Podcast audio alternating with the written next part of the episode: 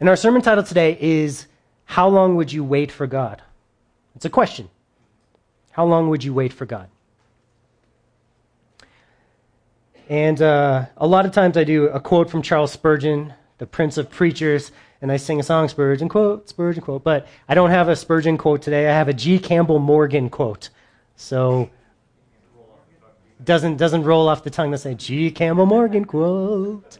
I don't know. so I'm going to read you this quote to, to start us off here. It says, "Waiting for God is not laziness. Waiting for God is not going to sleep. Waiting for God is not the abandonment of effort. Waiting for God means first, activity under command, second, readiness for any new command that may come, and third, the ability to do nothing until the command is given.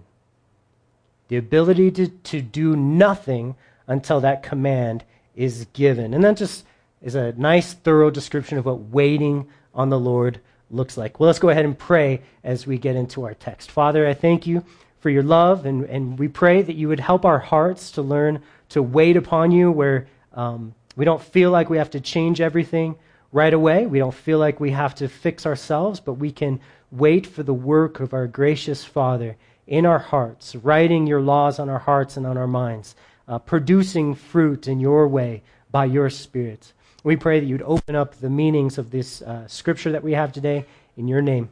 Amen. Brief reset. They're in Egypt. There's been 10 plagues. God is coming to redeem them out of Egypt, the children of Israel. And God is saying, I'm gonna, I am your savior. I will do everything to get you out of Egypt. And so he's brought these 10 plagues to convince Pharaoh that he is God. And Pharaoh hardens his heart. Pharaoh hardens his heart, and God hardens his heart after that. And now we've, we've had the 10th plague. We've seen it come to pass, which is called Passover where God said, I'm going to go throughout the land of Egypt and I'm going to kill the firstborn of every family. Except if you take a lamb and you kill the lamb and you put its blood on your doorpost, then the angel of death will pass over your house and you will be safe. Outside of those houses, they would be very sad because their firstborn would die. But inside those houses would be perfect peace they would be perfectly saved in God's by God's mercy and by God's Passover lamb. And who does the Passover lamb represent? Jesus. Good job. You guys are well taught. I like that. 29, verse 29 of chapter 12 is where we start today. And it came to pass at midnight that the Lord struck all the firstborn of the land of Egypt, from the firstborn of Pharaoh, who sat on his throne, to the firstborn of the captive who was in the dungeon, and all the firstborn of the livestock. So Pharaoh rose in the night, he and all his servants, and all the Egyptians, and there was a great cry in Egypt, for there was not a house where there was not one dead. Then he called for Moses and Aaron by night, and said, Rise, go out from among my people, both you and the children of Israel, and go serve the Lord as you have said, and take your flocks and your herds as you have said, and be gone, and bless me also. It's amazing, it's miraculous how God is able to get things done that we think are impossible. We think it's impossible. How long are you willing to wait for God to do something powerful in your life? He wants to. Maybe you need healing from a certain addiction or sin or a physical thing. Maybe you need deliverance Maybe you need companionship. You've been living single for a long time, and that's super frustrating. Maybe, I don't know what your issue is that you're waiting for God to come through. You feel like only God can come through. It will happen. He will deliver you if you're His child. That is part of the deal. When you're redeemed, redemption is complete and full, but he walks us through this process. Sometimes it takes time. But we need to not worry about our obstacles, what is going on in our life, what looks impossible to our eyes. There's people that stand in our way, there's obstacles that stand in our way, and we have one responsibility, and that's do not fear, only believe. Believe that God will deliver you from every one of the needs that you have, every one of the obstacles in front of you. He will do it. Jesus is your deliverer. We only need to follow him. That's what the children of Israel believed. They said, if I kill this lamb, God is going to take care of me. And they stayed at rest in their house. They let the work of the lamb do its work. The lamb was killed, his blood protected them, and they are now delivered where the people in, in Egypt were not. But our responsibility, their responsibility was to stay in their house, chill out, calm down, and trust in God.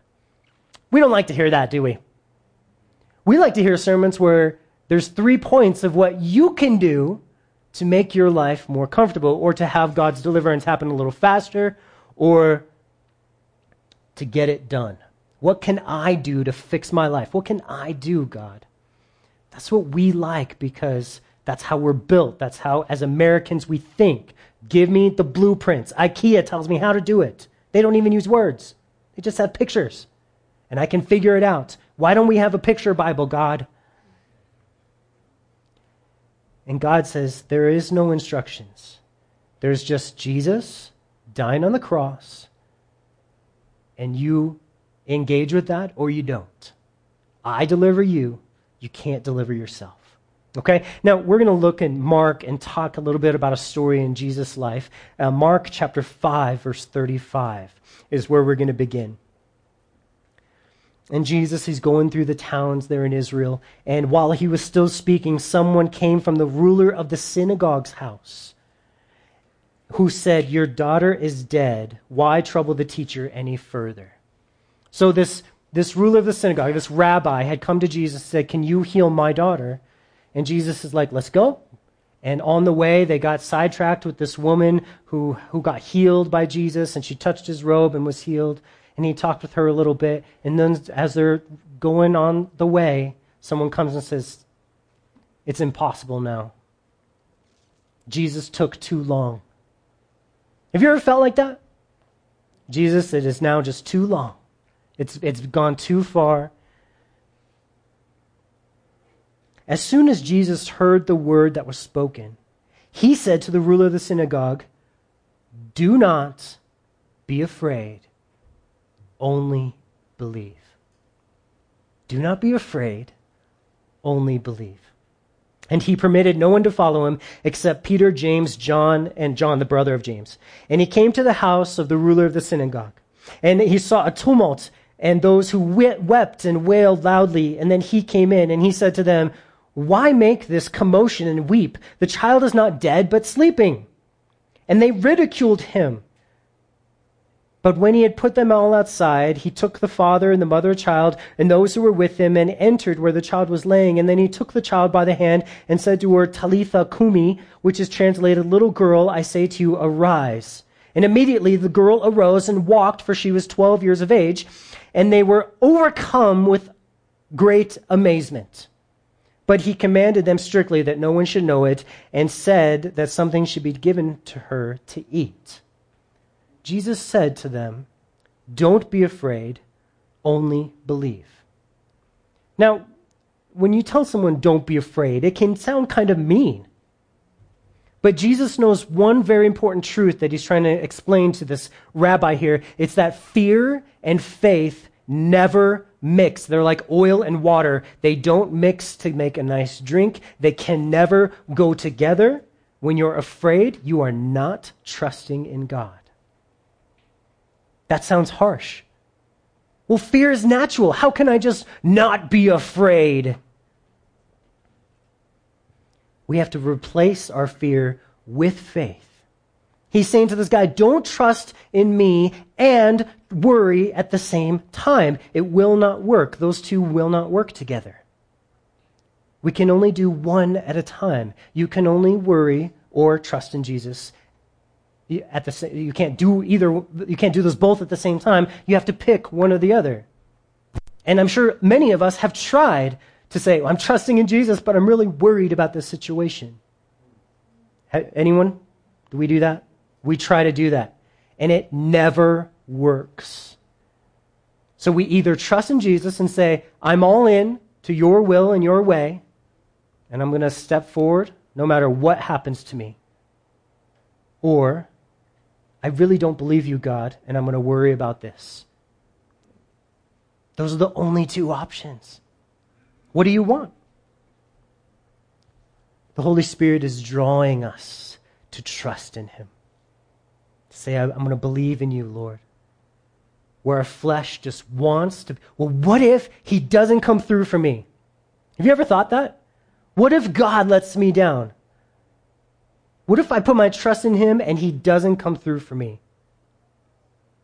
That is literally an impossible statement, but our flesh loves to consider it. Our flesh loves to think about it and be like, ah, oh, let me worry about this.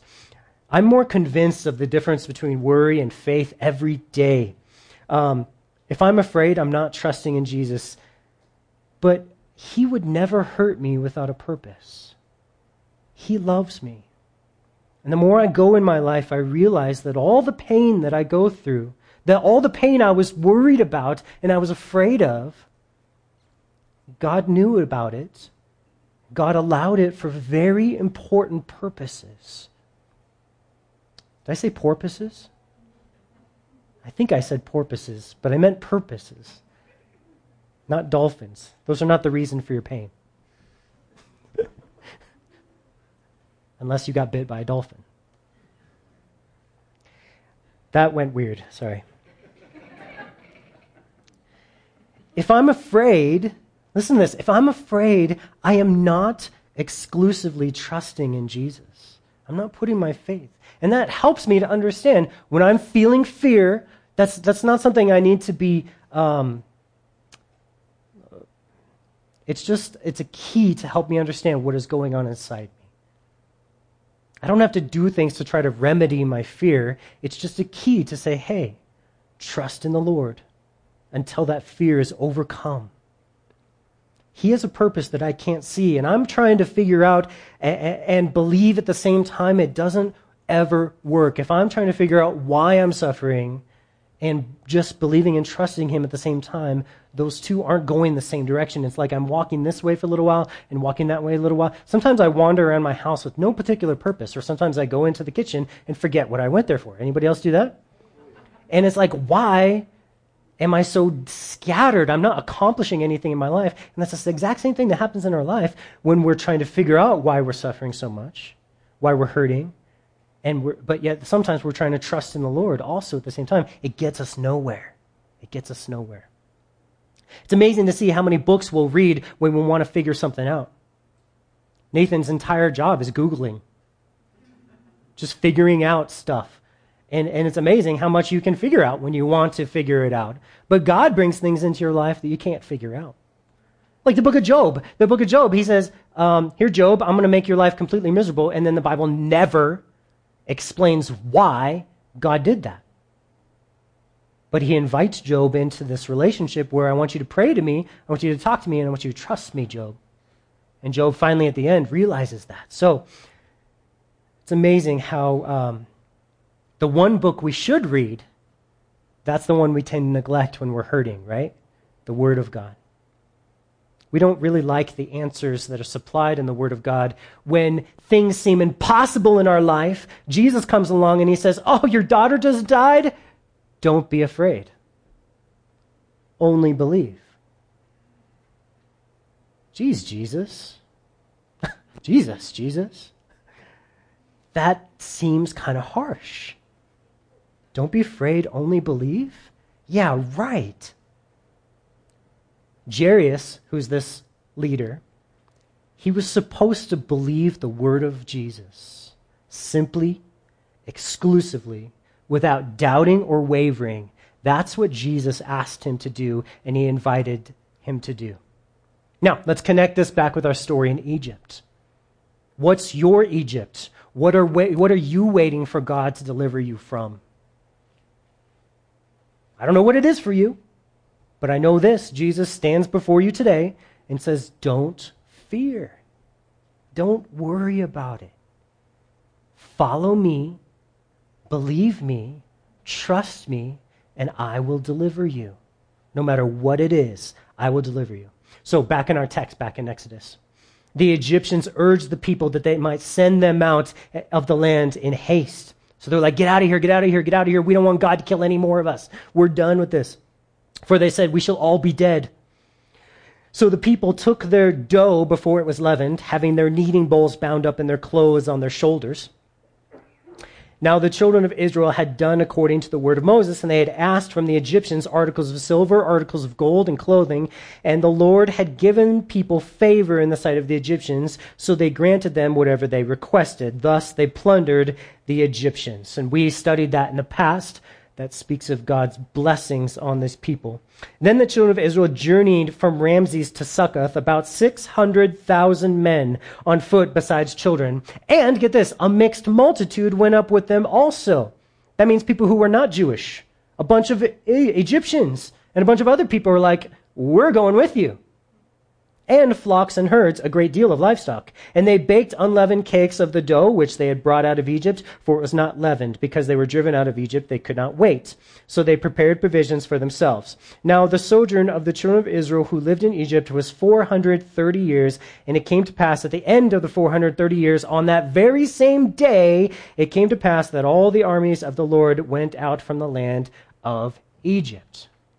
So we see the end of a season. A season. It was a long season, 430 years, but just a season nonetheless. You are in a season too. Maybe it's your whole life, but it's just a season.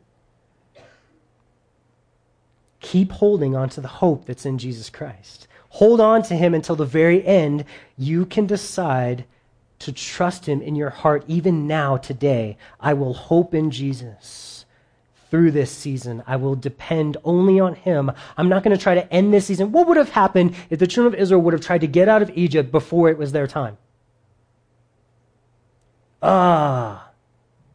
Every time the Egyptian anthem was there, they would have bowed the knee to protest it. You know, I don't know what how they would have begun this process of trying to figure things out for themselves, of trying to work things out for themselves. I'm not making a political commentary actually right now. I'm relating it back to them. What if they would have gone to war with, with Egypt and said, We won't take it anymore?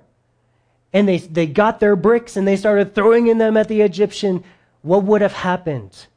Nothing good. Because you can't deliver yourself from the bondage that Satan has in your life. We can't deliver ourselves. We must be delivered by Jesus. And our season, we don't get to pick how long our season was. Theirs was 430 years. Now, they weren't actually in Egypt for those 430 years. That 430 year time frame starts from the beginning of Abraham being called out uh, to wander uh, through the nations. And so, when you think time, they weren't actually slaves for 400 years. They were slaves for probably about 200, maybe even less, actual slavery. But that's a, that's a very academic discussion. I just thought I would bring it up because I think it was interesting. Um, but suffice it to say, our season can be very long of suffering. Maybe uh, you look at your wedding ring and you're like, yep, that's my season of suffering. then come out to our marriage class, you know? No, just kidding. Uh, no, really, come out to our marriage class. It would be great. But it is a season. It is a season. And it is serving and it is difficult. Our entire life is this season. But we just keep trusting in the Lord and He will deliver us for sure, for certain, when we put our heart to Him. It, let's continue on here. It says, It is a night of solemn observance for the Lord, bringing them out of the land of Egypt. It is a night of the Lord, um, a solemn observance for all the children of Israel throughout all their generations. And the Lord said to Moses and Aaron, This is the ordinance of the Passover. No foreigner shall eat it. But every man's servant who is bought for money, when you have circumcised him, he may eat it. A sojourner that is hired, uh, hired servants shall not eat it. In one house it shall be eaten, and you shall not carry any of the flesh outside the house, nor shall you break one of its bones. All the congregation of Israel shall keep it. And when a stranger dwells in, uh, with you and wants to keep the Passover of the Lord, let all his males be circumcised, and then let him come near and eat, keep it, and he shall be as a native of the land. for no uncircumcised person shall eat it. One law shall be for you, for be for the native born, and for the stranger who dwells among you. Thus all the children of Israel did, and the Lord commanded, uh, as the Lord commanded Moses and Aaron, so they did. And it came to pass on the very same day that the Lord brought the children of Israel out of the land of Egypt according to their armies. So here I'm just going to highlight that there's three groups of people that were not allowed to eat the Passover, and there's a reason for that. Now, eating the Passover, we've already studied, but I'll just tell you again eating the Passover for us is symbolic of having fellowship with Jesus. And Jesus even tells us so in, when he talks about communion. And he says, um, by the way, if you're going to follow me, you need to eat my body and drink my blood. And everyone was like, You're weird, we're out of here. But what is Jesus talking about? Jesus is taking this whole picture of the Passover lamb that was slain for the people, and the people had to eat the Passover lamb, had to take it inside them. And that's a picture for us of when we believe in what Jesus has done, when we come to him and believe. And he told us that in John chapter 6, verse 35. When you come to me and believe, that's eating my body and drinking my blood. It's not a physical thing, it's a spiritual thing. It has to do with your will. Do you want to be saved by me? Do you want to eat the Passover? And here we have three groups of people that the Bible says are not allowed to eat the Passover. So as we're translating this and applying it to our lives, we see that there's three areas of our life, three groups of people, we could say, that God doesn't have fellowship with. That maybe they want to know God, they want to walk with God, but God says that's not going to happen. It's not going to happen. Let's look at what it is. Now, the first group is foreigners. Foreigners. What does that mean? That God doesn't like anyone that's not Jewish? No, that's not what it means. He, foreigners in this context, they were the children of Abraham, were the Israelites, okay? They were, and Abraham is the father of what? The father of faith, he's called in the New Testament. The father of faith. So, only those who had participated in this faith, who have been, been born into this family of believers, people who have faith in God, that God will keep his promises, those are not foreigners. And he says, only people who believe in me can participate in fellowship with me. An atheist can't come and have a conversation with Jesus. Makes sense, right? But what do you have to believe? Just that God exists? What do you think? What do you have to believe? What did Abraham believe? Abraham believed that God was telling the truth, that God would save him, that God would deliver him. Abraham believed the gospel. Abraham believed that God would rescue him. And by believing that, Abraham became the father of faith. He showed faith. That's what it means. A foreigner was defined as someone who wanted to hold on to their past identity, which is not okay.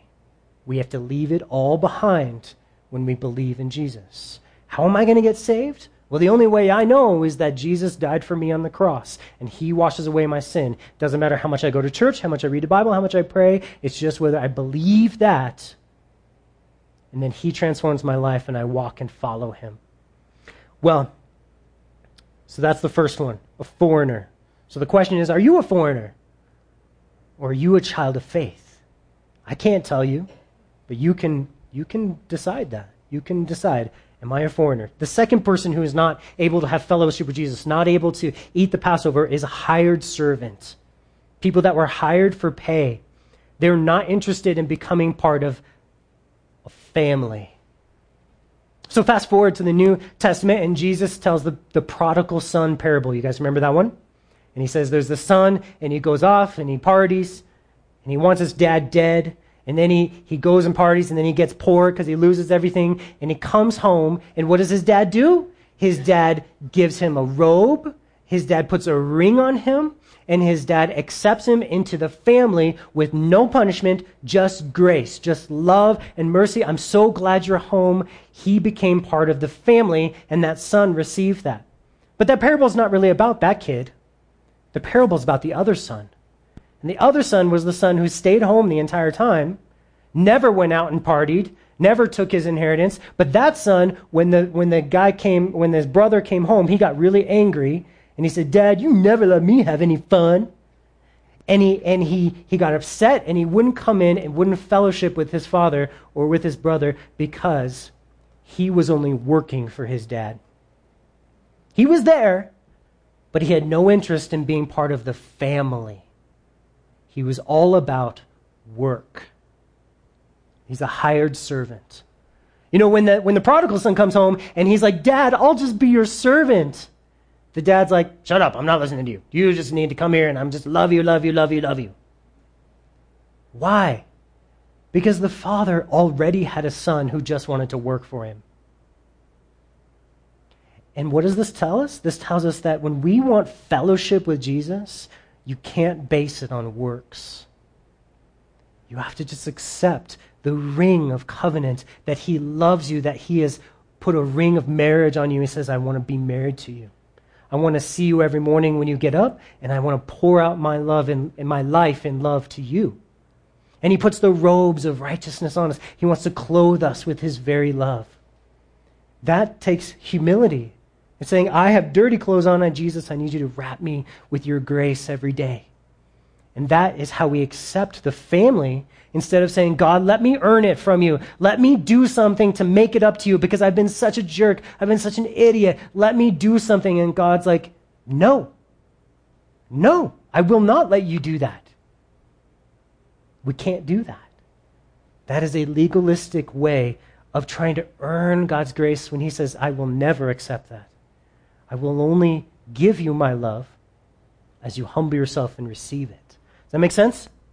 Okay, so the first guy was the foreigner. Do you really believe? Second guy is the hired servant. He doesn't, uh, you know, he doesn't have any fellowship with Jesus because he doesn't need it. Third guy is the uncircumcised guy. They also are not allowed. Now, look at, he says it doesn't matter if you're a Jew or a Gentile. It didn't matter a mixed multitude came out with them. Remember how we've been talking about how the, is, the Egyptians are watching during all of these plagues, watching Moses and watching the, God's people. They're watching God because a lot of them uh, apparently decided, we're out of Egypt. Our guy, our, our king is crazy. We're going to follow Moses and this God because we, we just believe. We believe. And so what was required of them? That they got circumcised. Well, what is that? That means that they enter into the covenant of God. It doesn't matter if we're Jew or Gentile, no matter where how we grow up, you have to choose to become a part of God's family and God's covenant. How do we do that? Well, back then it was circumcision. Today, yay, it's not circumcision anymore. Or else we would have some crazy baptism parties. Today, it's baptism. It's baptism. That's where you declare to your family and the whole world, I am going to follow Jesus Christ. I have chosen him and his team. And I'm going to follow him for my whole life. So, in this whole thing, this, this, this fellowship with Jesus, this eating um, the Passover meal, we see a, a real principle. And we're almost done, guys. We're going quick here. It's that enemies of Jesus are kept out but friends of Jesus are invited in. Enemies are kept out, but friends are invited in. And unfortunately, outside these homes where the blood covers their doors, what sounds do you hear? You hear weeping. You hear crying. Why? Because they're facing judgment of God. Their kids are dying. You hear weeping and gnashing of teeth. That's a Bible term. We're going to see that in the book of Luke. We're going to end with this, this part in the book of Luke. In, in chapter 13, verse 22, Jesus connects the dots for us here. And he says, and he went through the cities and villages, teaching and journeying towards Jerusalem. Then one said to him, Lord, are there few who are saved? Lord, are there few who are saved? And he said to them, Strive to enter the narrow gate. For many, I say to you, will seek to enter, but will not be able. When once the master of the house has risen up and shut the door, you will begin to stand outside and knock at the door, saying, Lord, Lord, open for us. And he will answer and say to you, I do not know you. Where are you from? I don't know you. Where are you from? Then you will begin to say, We ate and drank in your presence and you taught in our streets. But he will say, I tell you, I don't know you and where you're from. Depart from me, all you workers of iniquity, for there will be weeping and gnashing of teeth. When you see Abraham, Isaac, and Jacob, and all the prophets in the kingdom of God, and yourselves thrust out then you will come from the, they, they will come from the east and the west from the north and the south and sit down in the kingdom of god. And indeed there are uh, and indeed there are last who will be first and there are first who will be last. So knowing jesus is the whole deal. Passover and eating the passover meal was about knowing jesus and we've spent three weeks now studying the passover and how every single part of it pointed to who? Jesus. You got your bitter herbs and you got your Passover lamb. Here we had the bones of the Passover weren't allowed to be broken when you're eating it. And that points right to Jesus because his bones were not broken. And in Psalms it said not a single bone of his would be broken. And, and every single detail about this lamb is a perfect picture of Jesus. So he says, if you want to get to know me, you have to look at this lamb you have to, he has to be your lamb. And knowing Jesus is the whole deal. Eating this Passover meal is how they were saved. For us, it's the same thing. All of salvation depends on knowing him personally. Knowing Jesus means salvation from hell. Well, who's bringing up hell? Jesus did. He says, if you don't know me, you're going to be outside where the weeping and gnashing of teeth are. In our story in Exodus, they had weeping and gnashing outside where they experienced death and they experienced the worst pain that they could ever go through because they rejected the lamb. They said, We don't need no lamb. God's, God can't touch me. I've done nothing to deserve it. I'm a good guy. I help old ladies across the street. God says they rejected my son. And so the only way that that ends is hell. So that's how the Passover connects to us and our life. We are all invited to share with the deliverance that God offers to anyone who takes the lamb for themselves. And it's very personal. You, you don't take the lamb by going to church. You don't take the lamb and eat it by um, join, having a membership at a certain denomination or anything like that. God, Jesus Himself, will stand at the door and say, Welcome, my beloved child, or I don't know who you are. You never took the time to eat me and drink me to spend that time with me, to come to me and believe. And I just want to put it out today that there is an offer for every single one of us today. And I don't care if you've been a believer for a long time or you've thought you were a believer for a long time. We all need to eat and drink the Passover today. So, would you guys stand with me? We're done. Get your blood flowing just a little bit.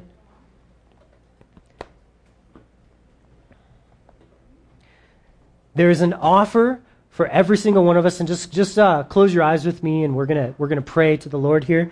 But I just want to say that this offer that Jesus is saying, I want to know you, I want to deliver you, I want to be your redeemer, I want to be everything that you need, I want to be your savior, because I am the door, the way, the truth, and the life, and no man comes to the Father except by me. Every one of us in here has an opportunity today to believe that to come to him, eat him, and drink him, and you will be saved. Your sins will be washed away. So, if anyone in here today has a decision to make and you want to decide that, then I pray you would take a few moments here in, this, in the silence and you would talk to Jesus and you'd say, Lord, I need you. I am a sinner. I cannot ever make up to you for all the sin I've done. All the good works in the world won't make up for the fact that I am a lawbreaker. I have broken your law. But Jesus, you in your great love are the lamb that was slain and killed for me on the cross. And I believe it, I receive it, I take that blood, I put it on the doorpost of my heart, my life, and I'm going to stay, I'm going to remain in this relationship where I depend on you and your blood and your death alone. And you can say any version of that you want. You can, you can just call out to him in your heart, Lord, save me. And he will. There's no reason why we should go another day living for ourselves or the way we think we should. Let's do it according to what the Word of God says. And for those of us who have been walking with the Lord, take this as an encouragement to continue eating Him, drinking Him, fellowshipping with Him, and serving Him. Going out into the wilderness. You've been redeemed for a very important purpose. And like Dave's life shows, Dave is now uh, serving in our church. He's teaching the kids. He's one of the most faithful guys here. And that's what Jesus does in our life. He teaches us how to serve his family, his people, and be a light to the world. So, Father Jesus, we come to you. We believe, uh, Father, that you sent Jesus to die on the cross. We, we pray that you would uh, pour your life into our hearts. Lord, when we're waiting and it seems like a long time, I pray you would encourage us. I pray we would be held up and strengthened as we simply put our hope and trust in you alone. In Jesus' name, amen.